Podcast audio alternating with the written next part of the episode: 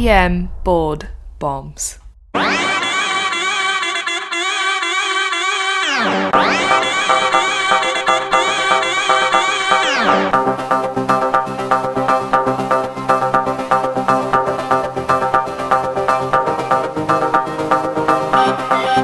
Welcome back to another EM Board Bombs episode where learning is now more enjoyable and fun and memorable. I'm your host, Blake Briggs. Iltifat, Dr. Husain, will not be joining us today. He's actually in a meeting at his state capitol arguing that a reported history of an iodine allergy cannot actually exist. It's actually contrary to medical science and basic biology. So we'll keep you posted. We'll let you know if that law gets passed. Remember that for each 10 to 15 minute episode, you gain high yield board knowledge. As we like to say, come for the stems, stay for the content. We got a pretty sweet, amazing, incredible, life changing, rapid fire board review podcast. It's actually the only board review podcast in the world. Interactive question bank. We allow posting for questions. All of our episodes are only about three to eight minutes per question, and that's why it's called Rapid Bombs. Hashtag no filter Hashtag no waste of time. it's one of those podcasts where you can literally just hit cruise control in your car, go for a walk with your dog, do whatever you want, yoga, something like that. And you're really just crushing questions instead of sitting down and droning out your day going through questions on a white screen computer. How awful. So let's get into the question here. We got a 10 month old male, and he's brought to the ED due to episodes of lethargy. Even better, a pediatric patient with lethargy, just when you thought it couldn't get worse. Mom states he has been irritable with episodes of tiredness and decreased energy over the past 12 hours. He has not eaten all day. The abdomen is tender throughout to palpation. Is tachycardic on evaluation. Vitals are otherwise normal. What is the next best step? Choice A, abdominal radiograph. Choice B, abdominal ultrasound. Choice C, CT abdomen and pelvis. Choice D, CBC and CMP.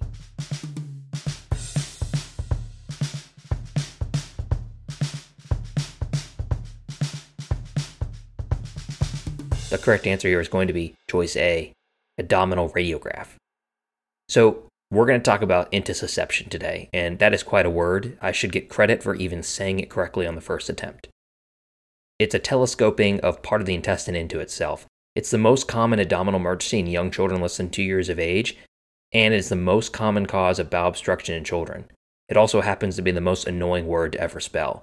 So let's list those first two things again because you just have to know them. I'm going to say it louder for the back, even though Iltifat can't hear me. So I'm going to say it loud enough for him to hear it at the state capitol. It is the most common abdominal emergency in children less than two years of age. It is the most common cause of bowel obstruction in children. So in adults, it's super rare. We're not even going to talk about it and it should prompt concern for cancer, unfortunately.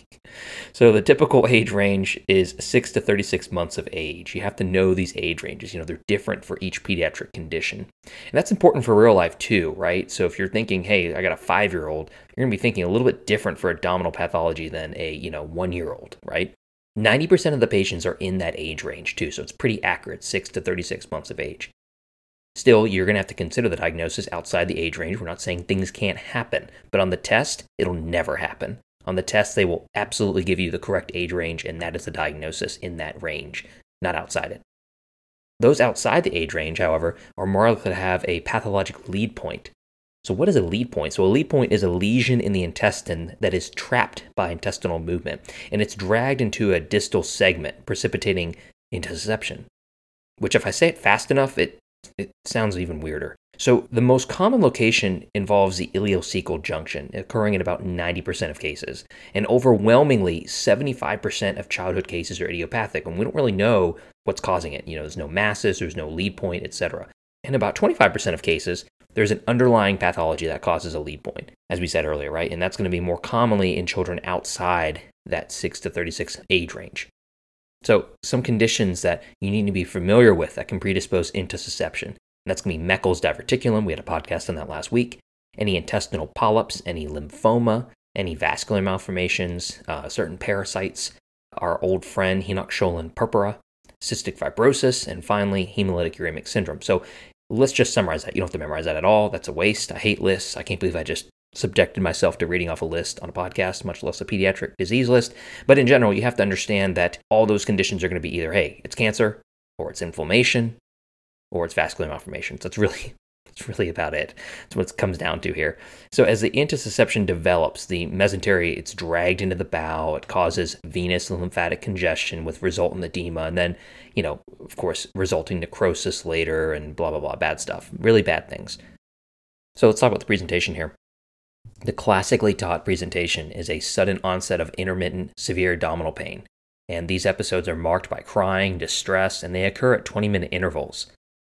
In between these episodes, the child is said to behave normally. You know, they're on their PlayStation or Xbox or watching kids play with toys on YouTube, um, TikTok. I've learned recently that I've seen five year olds watch TikTok videos. I was actually kind of shocked, but we don't have time for a culture review uh, on this podcast. That's another podcast you can listen to. So, emesis can also occur as well with these episodes, and even more rarely to add to this whole weird presentation that I'm just telling you right now, that classically taught presentation, a sausage shaped mass is felt in the right side of the abdomen. By sausage, I'm not sure what type of shape of sausage they're saying. Is it like a type of a circular shaped sausage? Is it a hot dog shaped sausage? I'm not sure. They didn't really clear on that in the paper I read.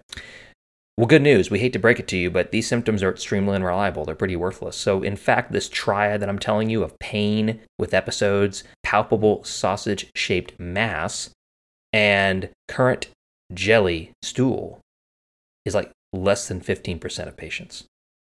That's pretty awful. Let's just pause to remember how awful that is. Think about it for a second.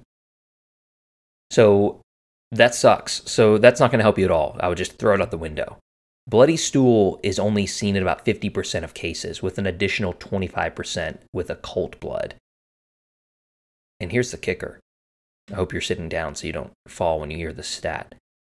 Nearly 20% of infants will not have any obvious distress or pain. Mic drop. Perhaps the least helpful but most common symptom is going to be lethargy. That's good news, right? Because we we all love to hear that word when it comes to adults and children. It's a word that I tell residents to delete out of the chart if they're discharging a patient. They say, "Yeah, the patient looks, you know, kind of lethargic, but I think they can go home." I'm like, those two things you just said don't agree with each other. you can't do that. You can say tired, you can say fatigued, but when you say the word lethargic, that automatically changes everything you're doing. So, the least helpful but most common symptom of intussusception is going to be lethargy. And yeah, we all hate it. Uh, but lethargy is going to get worse as this pathology progresses. And really, just to summarize the presentation here, any child aged 6 to 36 months of age with isolated and unexplained lethargy or altered consciousness just automatically think intussusception. I'm sorry. It's, it stinks, but you got to think it. And don't rely on the classic presentation of this intermittent abdominal pain with sausage shaped masses and 20 minute intervals of crying and distress and behaving normally. That's great for the test, but even test questions are getting away from this because they know it's so darn obvious that any medical student would even know this too, or a pre med student could know this. And it's just not never going to be seen. If you are looking for that, you will miss so many intussusception cases. One should still ask about, you know, abdominal pain, episodes of crying, vomiting, rectal bleeding, lethargy. You got to ask about that stuff still. And your exam should evaluate for abdominal distension, masses, or rebound and guarding. But you know, again, it's not going to help you that much. So when you have a differential list in a lethargic infant or toddler with abdominal pain, that's going to be a long one.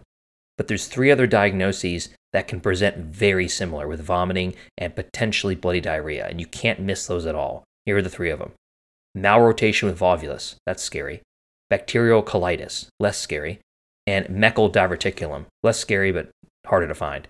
Those three diagnoses you must consider with intussusception.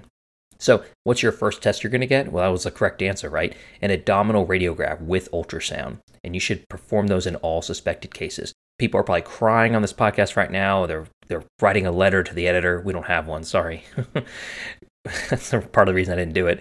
I didn't want to get hate mail. So part of the reason that you get an abdominal radiograph is no, it's not going to diagnose intussusception. Only very rarely will a target sign be seen on an X-ray. But it is going to help rule out perforation and malrotation with volvulus, which, if present, obviously requires operative management rather than non-operative reduction if you see a you know intussusception potentially with perforation. The sensitivity of radiographs to diagnose intussusception alone is like less than 50%. So it is worthless for that. And the specificity is 20%. but when you have patients with a suspected intussusception, you should always get an initial plain abdominal radiograph. It's also helpful, these radiographs, to screen for other causes, as we already talked about. So you know, the, the question here to delve into that is that he was saying that this patient was tachycardic and was tender everywhere in the abdomen. So even if you aren't one of those people that gets radiographs and weren't really thinking down that road of, hey, I need a radiograph, even if I'm thinking of intussusception, this patient had concerning signs for possible peritonitis. Abdomen is tender throughout, not eaten all day, worsening lethargy, scary word, remember that? Big red flags, alarms go off, and tachycardic on evaluation. Remember that children are rarely hypotensive uh, early on in their disease process. And they have quite a reserve. And also remember that tachycardia uh, may be the only sign for a lot of patients that have peritonitis. Uh, hypotension is a very late finding, especially in children. So let's talk about ultrasound more. In the hands of an experienced technician, the sensitivity and specificity is like 100%. It's really good with a negative predictive value of 100% as well. That's something I learned when I was reviewing for this podcast and the handout on intussusception. I didn't know it was that good. That's really, really good. That's much better than an appendix ultrasound. So when you're getting this ultrasound, be confident that if you have a negative result and they fully visualize the intestines pretty well with no major bowel gas overlying it, that they have a really good view. In other words, you know, a negative ultrasound definitively rules out intussusception. The classic finding on ultrasound is going to be this target sign, which basically are the layers of the intestine within the intestine, intussusception. It reminds Leonardo DiCaprio would be proud of this podcast. I mean, we were talking about things within things, like Inception. So, management. Those acutely ill, unstable vitals, or signs of perforation require surgery, right? If you have that positive abdominal radiograph, you're calling surgery right away. Otherwise, any non emergent reasons for surgery would include if your primary you know, reduction is unsuccessful, especially if there's a persistent focal filling defect on imaging concerning for a mass lesion blockage. We're going to talk about the reduction techniques in a second. Patients with no perforation are going to undergo a non operative reduction, and that's going to be via a hydrostatic or pneumatic pressure by enema. We're not going to get into the difference between those two. Every institution uh, might have different varying practices on which type of enema they use. No reason to learn that as an emergency physician unless you're just really passionate about enemas.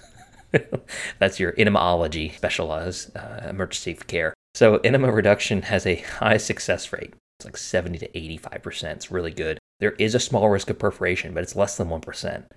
The best part of this is that you don't have to do any sedation, you don't have to do any anesthesia, no analgesia. It's nothing's needed for this procedure. It's literally just an enema. So the success rate of non-operative intervention, it's going to be lower in those with delayed presentation and those with an identifiable lead point. We talked about this already. Those patients are just a little more complicated, right? And the important points here is that no antibiotics are needed in successful cases. They have not been found to be helpful, and uh, we should all be big fans of limiting our antibiotic usage. Diet may be quickly advanced to clear fluids and beyond that if the child tolerates. So what's the recurrence rate? Let's say, hey, uh, you know, you're doing these enemas, that's great, they work really well, but what are the chances the child comes back uh, with uh, repeat intussusception? Well, that's unfortunate. It's going to be a, about 10 to 20 percent total recurrence rate in successful non-operative reduction. It's not an insignificant number.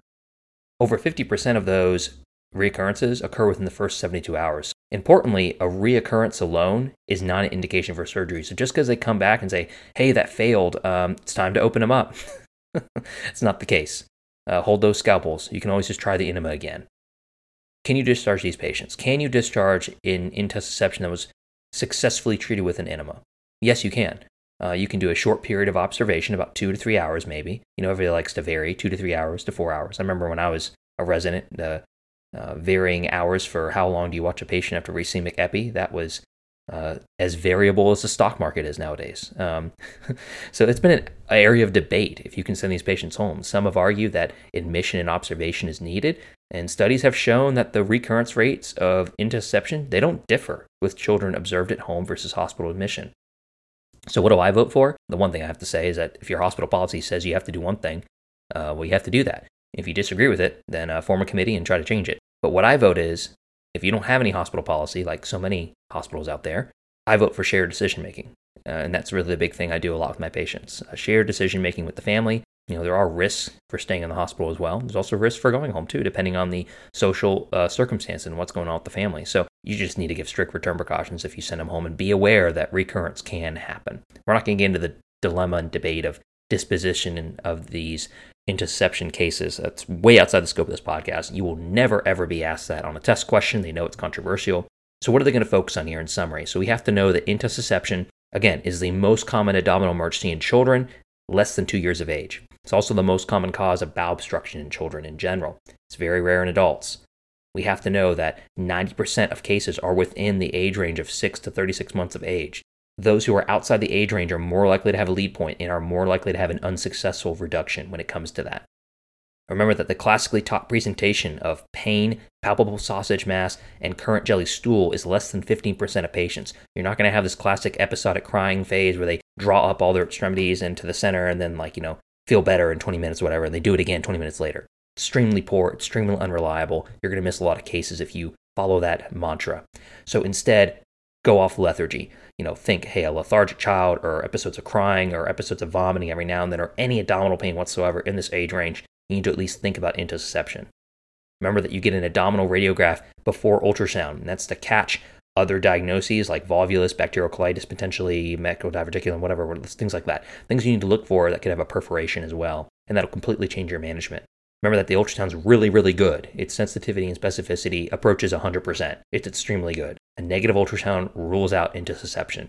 Reduction via enema, either hydrostatic or pressure, is first line treatment for those with no perforation and those who are hemodynamically stable. Enema reduction is really, really good. However, there is a recurrence rate up to 20%. And so remember that you can debate admitting these patients or discharging them depending on your hospital policy, depending on shared decision making. No antibiotics are indicated for the treatment of intussusception or prophylaxis with intussusception. That's really good. I only slightly stumbled once with the word intussusception. So I want you, uh, after this podcast, I want you to say intussusception 10 times in your head. And if you're at a grocery store or restaurant, I want you to say it out loud. And hopefully your spouse or partner, if they're non medical or your friends around you, will look at you and think, this is what you do every day. This is what you, this is your job. Thanks for listening again. So remember, drop us an Apple review, please. These reviews really help us. We've had a good amount come in. Remember to drop in to join our interactive podcast. It's a pretty sick deal, if I don't say so myself. We have a monthly plan that you can do or an annual plan, uh, and this is just really allowing for instead of bolus learning, more like drip learning, where you're getting spaced repetition. It's interactive. You can ask us questions, and there's coaching. Every board bomb has a coaching aspect. We tell you all the ways boards will ask you about the subject we just presented. That's something you just never get with text based question banks. So remember that. And you get a new podcast pretty much every day when you subscribe to the interactive question bank. Look in the description link of EM Board Bombs below this podcast on your podcast app, and you'll find the link to the interactive question bank. You can also check out our website, emboardbombs.com, and our Twitter for more information on our interactive question bank. I'm your host, Blake Briggs. Thanks again for listening. Hopefully, Iltifat will be back next time. See you again.